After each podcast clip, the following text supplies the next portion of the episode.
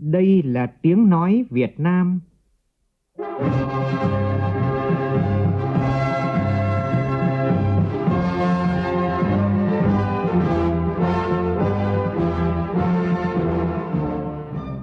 là tiếng nói Việt Nam, phát thanh từ Hà Nội, thủ đô nước Cộng hòa xã hội chủ nghĩa Việt Nam.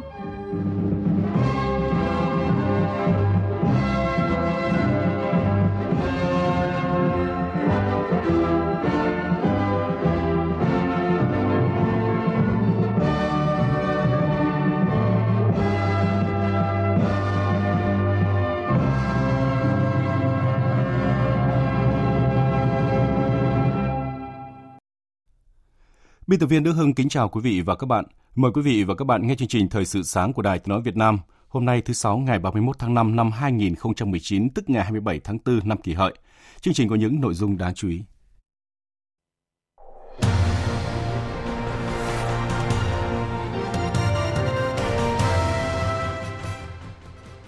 Hôm nay Quốc hội làm việc ở hội trường thảo luận về đánh giá bổ sung kết quả thực hiện kế hoạch phát triển kinh tế xã hội và ngân sách nhà nước và ý kiến về dự án luật sửa đổi bổ sung một số điều của luật kinh doanh bảo hiểm và luật sở hữu trí tuệ. Thanh tra tỉnh Gia Lai công bố hàng loạt sai phạm tại 3 công ty lâm nghiệp, trong đó có sai phạm để mất trên 1.800 hecta rừng. Hơn 100.000 hộ dân tại Hà Nội sử dụng nước sông Đà sẽ bị ảnh hưởng ít nhất đến sáng nay do đường ống nước lại tiếp tục bị phát hiện dò dỉ.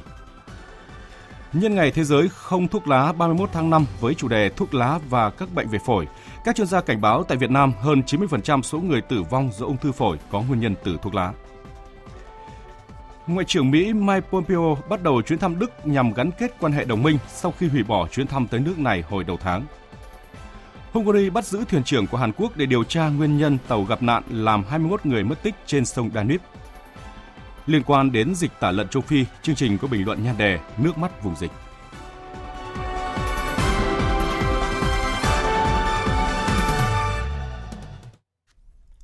Bây giờ là nội dung chi tiết. Tiếp tục chương trình kỳ họp thứ 7, sáng nay các đại biểu Quốc hội làm việc ở hội trường thảo luận về đánh giá bổ sung kết quả thực hiện kế hoạch phát triển kinh tế xã hội và ngân sách nhà nước. Chiều nay, Quốc hội thảo luận ở hội trường về dự án luật sửa đổi bổ sung một số điều của luật kinh doanh bảo hiểm và luật sở hữu trí tuệ. Ghi nhận của nhóm phóng viên Nguyên Nhung và Phương Thoa trước phiên thảo luận. Nêu thực tế những nước bảo vệ tốt quyền sở hữu trí tuệ, thì thường có nhiều phát minh, sáng chế, bí mật thương mại. Các sản phẩm từ các nước này cũng có hàm lượng trí tuệ cao nên giá trị gia tăng lớn.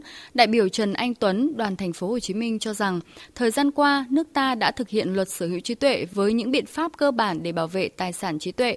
Tuy nhiên, thực thi còn yếu và chế tài xử lý vi phạm còn chưa đủ sức gian đe. Do vậy, tình trạng vi phạm quyền sở hữu trí tuệ còn phổ biến, lượng hàng giả, hàng nhái cao, giá trị gia tăng thấp, vì vậy, cần thiết sửa đổi bổ sung một số điều của luật sở hữu trí tuệ để khuyến khích các sản phẩm trí tuệ mới, khuyến khích sự ra đời của các phát minh là nền tảng của nền kinh tế chất xám. Đại biểu Trần Anh Tuấn nói. Quyền à, bảo hộ cái bằng sáng chế hay là sở hữu trí tuệ đó là chúng ta phải bảo vệ, cái đó là cái xu hướng mà chúng ta phải làm. Như bây giờ thì chúng ta thấy rằng là sao chép quá nhiều, copy về bản quyền tác giả thì nó, đó là nó không có tạo một cái động lực để những cái người mà có ý tưởng sáng tạo hay là phát minh mới, họ cảm thấy họ bị xúc phạm. Thì cái quy định bảo vệ sở hữu trí tuệ đó là để, nhằm bảo vệ là một, cái hai là khuyến khích những người người ta có những cái ý tưởng mới sáng tạo và có khả năng ứng dụng thực tiễn cao trong thực tế. Đại biểu Nghiêm Vũ Khải, đoàn Hải Phòng thì cho rằng để góp phần cải thiện môi trường kinh doanh, nâng cao năng lực cạnh tranh quốc gia, chính phủ cần đưa ra nhiều giải pháp để đẩy mạnh hoạt động quản lý nhà nước về sở hữu trí tuệ trong thời gian tới. Cái vấn đề sở hữu trí tuệ càng ngày càng trở nên là phức tạp, cho nên chúng ta phải có một cái hệ thống pháp luật cụ thể hơn nữa tương thích với các cái cam kết quốc tế về sở hữu trí tuệ cũng như về thương mại. Thế thì chúng ta phải có một cái đội ngũ chuyên gia tốt, ý thức của người dân cũng như đặc biệt là doanh nghiệp về vấn đề sở hữu trí tuệ phải được nâng cao và chúng ta phải tiếp cận với trình độ và và luật chơi quốc tế về sở hữu trí tuệ còn nếu không thì chúng ta sẽ bị phạt chúng ta sẽ bị loại ra khỏi cuộc chơi và sẽ chịu thiệt hại trong cái cuộc hội nhập kinh tế quốc tế hiện nay. Phiên làm việc ngày hôm nay sẽ được Đài Tiếng nói Việt Nam tường thuật trực tiếp trên kênh Thời sự VV1. Buổi sáng bắt đầu từ 7 giờ 55 phút, buổi chiều bắt đầu từ 13 giờ 55 phút. Mời quý vị và các bạn chú ý đón nghe. Hội nghị tương lai châu Á đang diễn ra tại Tokyo, Nhật Bản sẽ họp phiên bế mạc hôm nay. Đây là hội nghị thường niên lần thứ 25 do tập đoàn truyền thông Nikkei tổ chức. Phó Thủ tướng Bộ trưởng Ngoại giao Phạm Bình Minh dẫn đầu đoàn đại biểu Việt Nam đang tham dự sự kiện này. Phó Thủ tướng Bộ trưởng Bộ Ngoại giao Phạm Bình Minh dẫn đầu đoàn đại biểu Việt Nam tham dự và phát biểu tại hội nghị. Cùng ngày, Phó Thủ tướng Phạm Bình Minh đã cùng Bộ trưởng Bộ Ngoại giao Nhật Bản Kono Taro hội đàm và đồng chủ trì phiên họp Ủy ban Hợp tác Việt Nam Nhật Bản lần thứ 11. Phó Thủ tướng Phạm Bình Minh cũng chào xã giao Thủ tướng Abe Shinzo, Chủ tịch Hạ viện Oshima Tadamori, Chủ tịch Thượng viện Date Chiuichi, Thủ tướng Cộng hòa Dân chủ Nhân dân Lào Thonglun Sisulit và có cuộc gặp với trưởng ban chính sách Đảng Dân chủ Tự do cầm quyền Kishida Fumiko, Chủ tịch Cơ quan Hợp tác Quốc tế Nhật Bản Kitaoka Shinichi. Nhằm đáp ứng yêu cầu nhiệm vụ trong năm học mới 2019-2020, Sở Giáo dục và Đào tạo Thành phố Hồ Chí Minh dự kiến tuyển dụng 531 viên chức cho các đơn vị sự nghiệp công lập trực thuộc sở. Cụ thể, năm học tới, ngành giáo dục thành phố thành lập và đưa vào hoạt động 4 trường trung học phổ thông trên địa bàn các quận 9, Thủ Đức, hai huyện Hóc Môn và Bình Chánh. Do vậy, Sở dự kiến tuyển 443 viên chức là giáo viên trung học phổ thông và 88 viên chức là nhân viên để bổ sung nhu cầu nhân sự cho các đơn vị. Thời gian đăng ký dự tuyển từ ngày 3 tháng 6 tới. Sở Giáo dục và Đào tạo thành phố lưu ý người dự tuyển thường xuyên vào trang thông tin điện tử về tuyển dụng của Sở tại địa chỉ tuyển dụng hcm.edu.vn e để cập nhật các thông tin liên quan. Thanh tra tỉnh Gia Lai vừa công bố kết ba kết luận thanh tra, qua đó chỉ ra nhiều sai phạm về công tác quản lý bảo vệ rừng, sử dụng đất lâm nghiệp và quản lý sử dụng các nguồn kinh phí từ năm 2013 đến năm 2018 đối với ba công ty lâm nghiệp với tổng diện tích bị lấn phá là hơn 1.830 ha rừng. Tin của phóng viên Nguyễn Thảo thường trú tại Tây Nguyên. Theo các kết luận, công ty lâm nghiệp Canac, công ty lâm nghiệp Lơ Cu huyện Cơ Bang và công ty lâm nghiệp Công Hơ Xé huyện Krông Cho đều để xảy ra tình trạng mất rừng tự nhiên, mất đất lâm nghiệp, cố tình để các cá nhân, người thân sử dụng đất lâm nghiệp sai mục đích cùng nhiều sai phạm tài chính. Căn cứ vào các kết quả này, Thanh tra tỉnh Gia Lai đề nghị các đơn vị khắc phục những sai phạm về tài chính, tổ chức kiểm điểm xử lý trách nhiệm lãnh đạo đơn vị và các cá nhân tập thể có liên quan. Công tác thanh tra vẫn đang được tiếp tục đối với 7 ban quản lý rừng phòng hộ khai thác tại địa phương cũng liên quan đến công tác cũng liên quan đến công tác phòng chống phá rừng cũng như bảo vệ rừng tại Hà Nội vừa diễn ra hội thảo tăng cường sự tham gia và nâng cao hiệu quả giám sát độc lập của các tổ chức xã hội và cộng đồng địa phương về thay đổi rừng. Tin của phóng viên Tuấn Phong. Tại hội thảo, các đại biểu đều tán thành các tổ chức xã hội và đại diện người dân tham gia giám sát độc lập về thay đổi rừng tại địa phương nhằm tăng cường công khai minh bạch, gợi ý cơ chế giám sát độc lập về thay đổi rừng. Qua thảo luận, nhiều người dân và cán bộ kiểm lâm tại các địa phương đều đánh giá cao hệ thống phần mềm quản lý giám sát thay đổi rừng TRAI Chia sẻ về phần mềm này, ông Trần Ngọc Tuệ, trưởng phòng quản lý chương trình lâm nghiệp của Trung tâm Phát triển Nông thôn Bền vững SRD, thành viên ban tổ chức hội thảo, cho biết. Thì nó là một phần mềm mã nguồn mở, cho nên nó ừ, có thể mở cho tất cả các đối tượng để à, vận dụng, sử dụng nó À, ngoài ra phần mềm Terra à, sử dụng những cái công nghệ phân tích ừ, ảnh viễn thám từ hai cái à, ừ, vệ tinh là Sentinel 1 và Sentinel 2 à, mà những cái ảnh này được cung cấp một cách miễn phí. À, chính vì thế cái à, giá thành để sử dụng cho cái hệ thống này nó sẽ à, à, rẻ và nó phù hợp với cả cho các tổ chức xã hội và người cộng đồng có thể sử dụng được. Theo thống kê sơ bộ, tính đến thời điểm này, dịch tả lợn châu Phi đã lây lan ra 45 tỉnh thành phố trên cả nước, số lợn bị nhiễm bệnh và tiêu hủy gần 1 triệu 700 nghìn con. Trước tình hình này, Liên Bộ Nông nghiệp và Công Thương cho rằng việc thu mua giết mổ và cấp đông thịt lợn là một trong các giải pháp cần thiết để đảm bảo nguồn cung, ổn định thị trường vào dịp cuối năm, đặc biệt là dịp Tết Nguyên đán canh tí 2020. Đối với người chăn nuôi, đại dịch này đã gây tổn thất lớn về kinh tế. Một lần nữa, nước mắt người chăn nuôi lại rơi khi phải chứng kiến đàn vật nuôi, tài sản của mình bốc bỗng chốc bị tiêu tán. Đây cũng là nội dung của bài bình luận có ở phần sau của chương trình. Theo báo cáo của Ủy ban An toàn giao thông quốc gia, cả tháng năm này toàn quốc để xảy ra 100 1.326 vụ tai nạn giao thông, làm chết 558 người và làm bị thương gần 1.100 người. Tính chung trong 5 tháng đầu năm nay, toàn quốc xảy ra 6.779 vụ tai nạn giao thông, làm chết 3.128 người, bị thương 5.254 người. Hơn 100.000 hộ dân sử dụng nước sông Đà sẽ bị ảnh hưởng ít nhất là đến sáng nay do đường ống nước sông Đà lại tiếp tục bị phát hiện dò dỉ.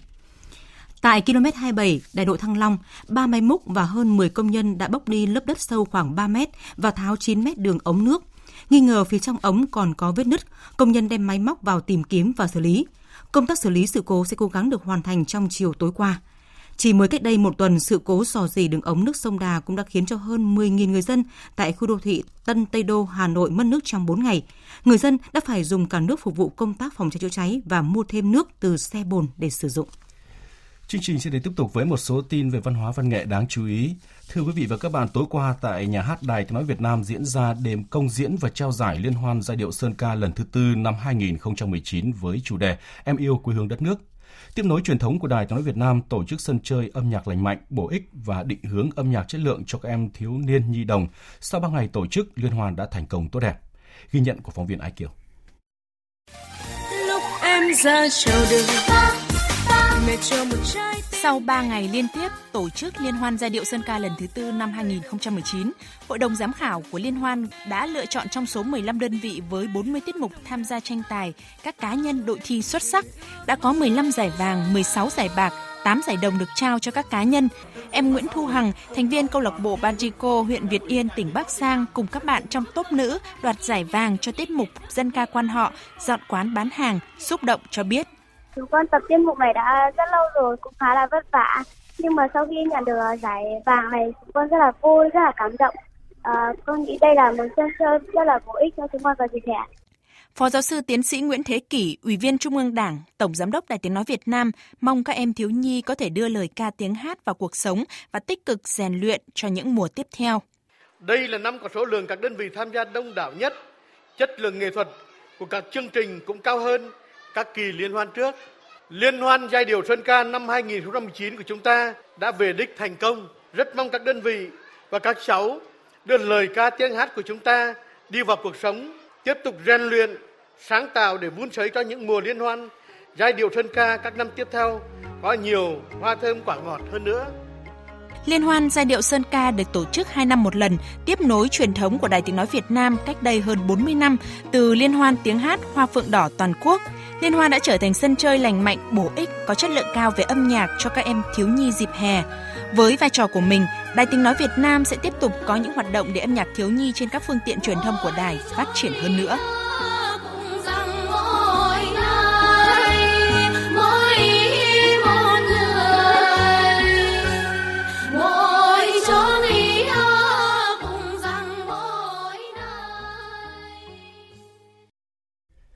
Cũng tối qua tại Trung tâm Triển lãm Văn hóa Nghệ thuật Việt Nam số 2 Hoa Lư, quận Hai Bà Trưng, Hà Nội diễn ra Ngày hội Thế giới tuổi thơ lần thứ 22. Tin của phóng viên Thủy Tiên. Đáng chú ý, ngày hội năm nay có hoạt động triển lãm trưng bày 415 bức tranh đẹp và đạt giải do Hội đồng Nghệ thuật tuyển chọn từ hơn 54.000 bức tranh trên cả nước, trong đó có nhiều tác phẩm của các em mắc chứng tự kỷ và khiếm thị. Về hoạt động trưng bày triển lãm tranh, họa sĩ Nguyễn Quốc Huy, thành viên Hội đồng Nghệ thuật cho biết. Tôi chỉ là chấm chọn ra những cái bức tranh đẹp của các con và tính hồn nhiên. Cái cái chủ đề mà các con định nêu ra là cái gì mà mà bản thân các con nghĩ, chứ không phải là có cái sự cưỡng ép hay có sự tác động của người lớn vào. Các cái bức tranh mà được giải là hầu như là nó có cái nét hồn nhiên ngây thơ của cái lứa tuổi đấy, chứ nó không quá là có tác động của người lớn ví dụ như là cái nét vẽ nó quá già dặn hay là nó nêu những vấn đề nó quá lớn lao. Thời sự VOV nhanh cậy, hấp dẫn. Thưa quý vị và các bạn, hôm nay 31 tháng 5 là ngày Thế giới không thuốc lá, với chủ đề thuốc lá và các bệnh về phổi. Hưởng ứng ngày này, nhiều ngày qua tại các bộ ngành địa phương nước ta diễn ra nhiều hoạt động nhằm lan tỏa thông điệp nói không với thuốc lá trên toàn cầu. Theo thống kê thì tại Việt Nam, hơn 90% số người tử vong do ung thư phổi có nguyên nhân từ thuốc lá. Còn theo cảnh báo mà Tổ chức Y tế Thế giới vừa đưa ra, thuốc lá đã giết hại 8 triệu người mỗi năm Tổ chức Y tế Thế giới kêu gọi các quốc gia có những hành động kịp thời giảm nguy cơ tử vong do các bệnh về phổi liên quan đến sử dụng thuốc lá. Tổng hợp của biên tập viên Châu Anh. Theo báo cáo của Tổ chức Y tế Thế giới, khoảng 40% nạn nhân chết vì thuốc lá do mắc các bệnh về phổi. Hơn 60.000 trẻ em dưới 5 tuổi bị chết vì nhiễm trùng đường hô hấp do khói thuốc lá. Ông Vinayak Prasad, giám đốc của Tổ chức Y tế Thế giới phụ trách các bệnh không lây nhiễm cho biết. Mỗi năm, chúng ta có khoảng 8 triệu người chết vì thuốc lá. Đó là số liệu toàn cầu. Khoảng 1 triệu trong số đó chết vì khói thuốc, tức là hút thuốc thụ động. Chúng ta cũng có khoảng 3,3 triệu người chết vì ung thư phổi, phế quản mãn tính hoặc thậm chí là lao phổi. Theo ước tính thì trên toàn cầu có khoảng 1,1 tỷ người hút thuốc. Tổ chức Y tế Thế giới cho rằng các chiến dịch chống hút thuốc lá và các biện pháp phòng ngừa đang phát huy những hiệu quả, song chủ yếu chỉ hiệu quả ở các nước phát triển, trong khi tỷ lệ dân số hút thuốc vẫn duy trì hoặc thậm chí ngày càng cao hơn ở các nước có thu nhập thấp, nơi ngành công nghiệp thuốc lá đang trở thành một trong những ngành kinh tế mũi nhọn. Ông Narendra Modi hôm qua đã tuyên thệ nhậm chức chính thức bắt đầu nhiệm kỳ 2 trên cương vị Thủ tướng Ấn Độ sau chiến thắng vang dội của Liên minh cầm quyền trong cuộc bầu cử Hạ viện vừa qua tại nước này. Tại buổi lễ nhậm chức, Thủ tướng Modi cam kết tạo ra một Ấn Độ mới với nền kinh tế hiện đại trở thành một trong những cường quốc hàng đầu trên thế giới. Tổng thống Áo Van der Bellen vừa bổ nhiệm vị nữ chủ tịch đầu tiên của Tòa án Hiến pháp nước này bà Brigitte Bierlein làm thủ tướng lâm thời sau khi Quốc hội bỏ phiếu bất tín nhiệm đối với chính phủ của ông Sebastian Kurz liên quan tới vụ bê bối tới một đoạn băng video. Bà Brigitte Bierlein sẽ bước sang tuổi 70 trong năm nay. Độ tuổi nghỉ hưu bắt buộc trong ngành tòa án sẽ có nhiệm vụ thành lập chính phủ mới nhận được sự ủng hộ của Quốc hội cho đến khi cuộc bầu cử tiếp theo dự kiến vào tháng 9 tới.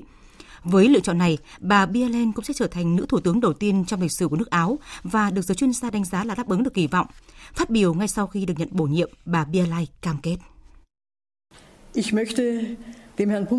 Tôi sẽ trình lên Tổng thống danh sách nội các mới trong những tháng tới, sẽ bao gồm những người có chuyên môn nghề nghiệp và sự nhạy cảm chính trị để điều hành các công việc của chính phủ một cách đáng tin cậy và hiệu quả cho người dân.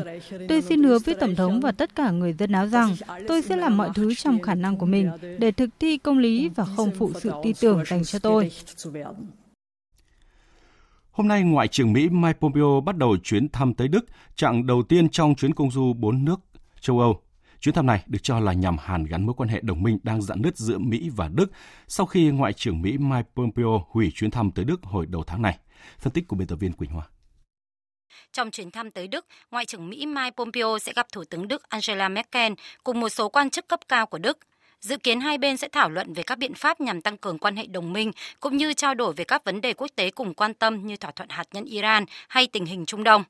Dư luận hiện đang kỳ vọng vào chuyến thăm tới Đức diễn ra hôm nay của Ngoại trưởng Mỹ Mike Pompeo sẽ góp phần hàn gắn mối quan hệ đang dạn nứt giữa hai bên khi hồi đầu tháng này, Ngoại trưởng Mỹ đã hủy chuyến thăm tới Đức.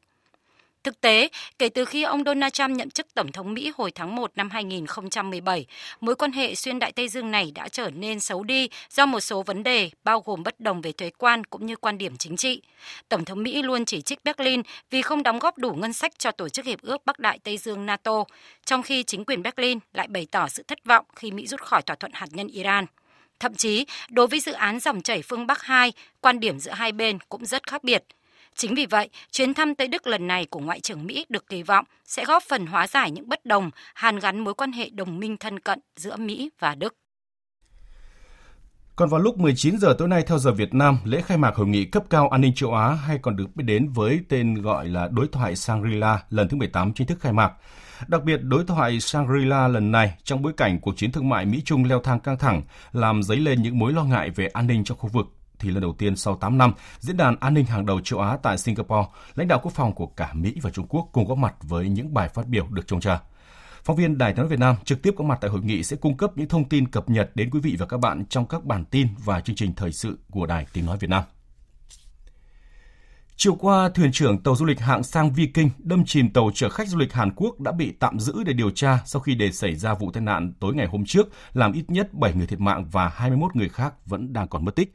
Công tác cứu hộ bị cản trở do nước sông dâng cao, dòng chảy lớn làm cơ hội tìm thấy những người bị mất tích còn sống sót ngày một ít dần. Hữu Bình, phóng viên Đài tiếng nói Việt Nam thường trú khu vực Trung Âu đưa tin. Cảnh sát khu vực thủ đô Budapest đã bắt giữ vị thuyền trưởng 64 tuổi người Ukraine để điều tra hành vi điều khiển giao thông đường thủy liều lĩnh gây hậu quả nghiêm trọng.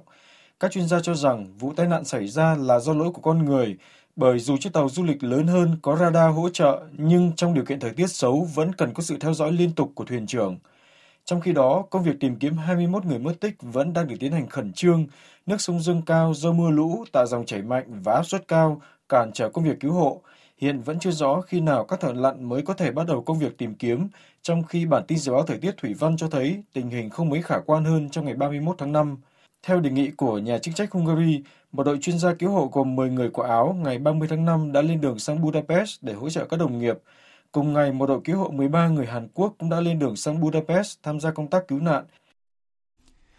Chương trình sẽ được tiếp tục với các tin tức thể thao.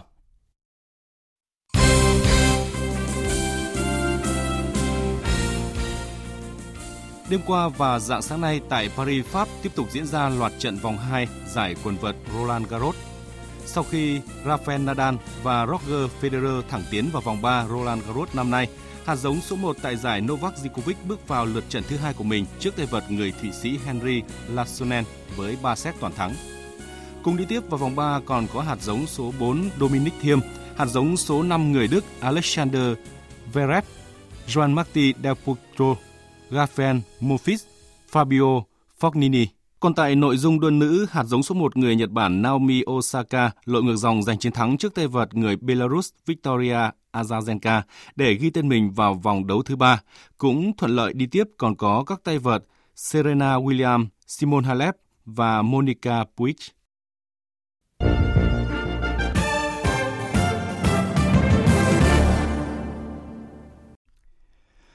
Thưa quý vị và các bạn, dịch tả lợn châu Phi với sức tàn phá ảnh hưởng nặng nề đến không chỉ ngành chăn nuôi đã trở thành một trong những chủ đề nóng tại nghị trường Quốc hội ngày hôm qua.